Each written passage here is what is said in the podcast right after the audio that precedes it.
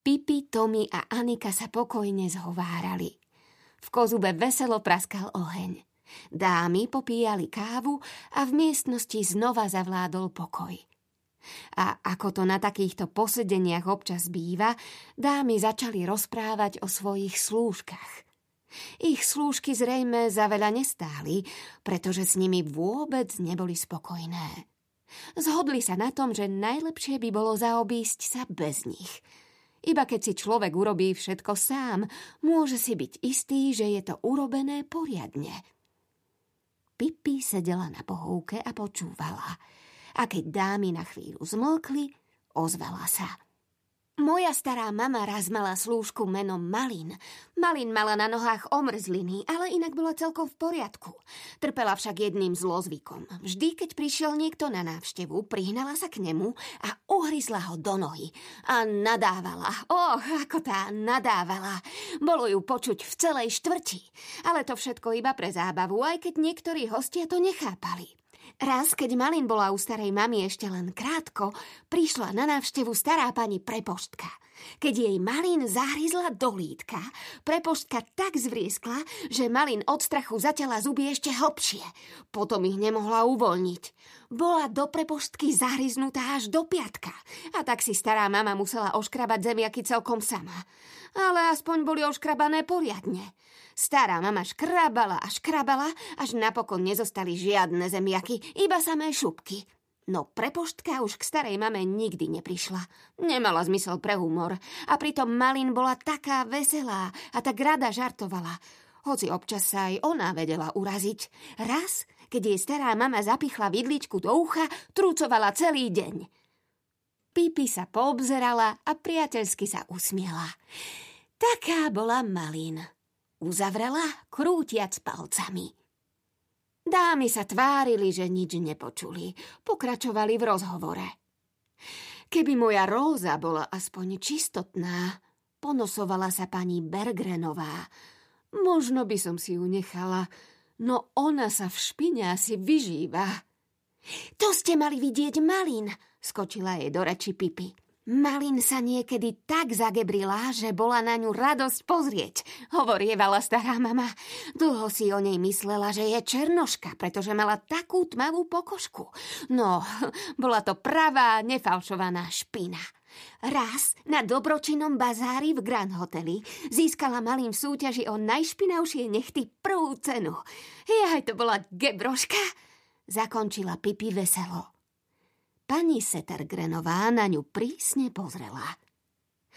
Predstavte si, dámy, povedala pani Grambergová.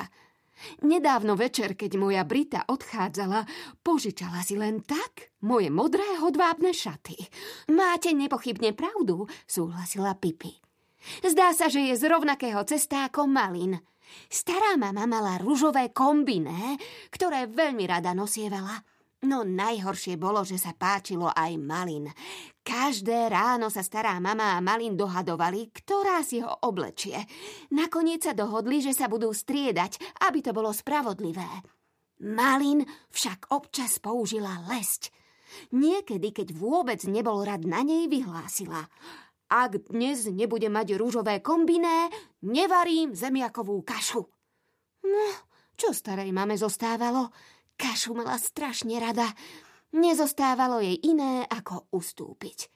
Len čo jej stará mama vyhovela, Malin bežala natešená do kuchyne a tak horlivo miešala kašu, že ňou ofrkala všetky steny. Na chvíľku ostalo ticho. Potom sa ozvala pani Alexandersonová. Nie som si celkom istá, no mám veľké podozrenie, že moja Hulda kradne. Už niekoľkokrát som si všimla, že sa mi strácajú veci. Malin, začala Pippi, no tento raz ju pani Settergrenová rázne prerušila. Deti, ihneď chodte do svojej izby. Áno, len som chcela povedať, že aj Malin kradla, povedala Pippi. Kradla ako straka všetko, čo jej prišlo pod ruku. Dokonca aj v noci niekedy vstala, aby dačo potiahla. Inak vraj nemohla dobre spať. Raz ukradla starej mame klavír a napchala ho do hornej zásuvky v skrini. Stará mama vravievala, že je veľmi šikovná. Tommy a Anika chytili Pippi po podpazuchy a ťahali ju po schodoch hore. Dámy si dali tretiu šálku kávy a pani Settergrenová povedala: Nie, že by som sa chcela na moju Elu sťažovať, ale rozbije mi dosť porcelánu. Na schodoch sa vystrčila ryšavá hlava. Keď už hovoríme o Malin, možno by ste rady vedeli, či sa to stávalo aj jej. Ak to chcete vedieť, tak veru áno.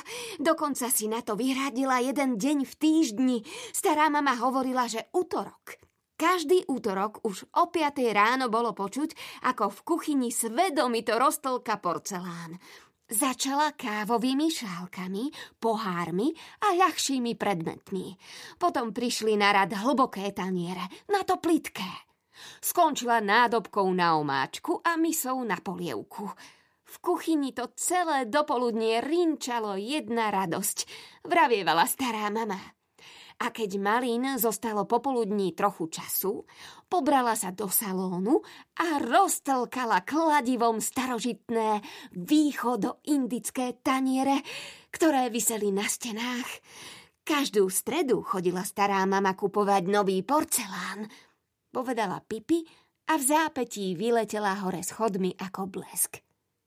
No vtedy už trpezlivosť pani Settergrenovej pretiekla. Vrútila sa do detskej izby, kde Pippi práve začala učiť Tommyho stáť na hlave a oborila sa na Pippi. Už k nám nikdy nesmieš prísť, pretože sa vôbec nevieš správať. Pippi sa na ňu prekvapene pozrela a oči sa jej pomaly zaliali slzami.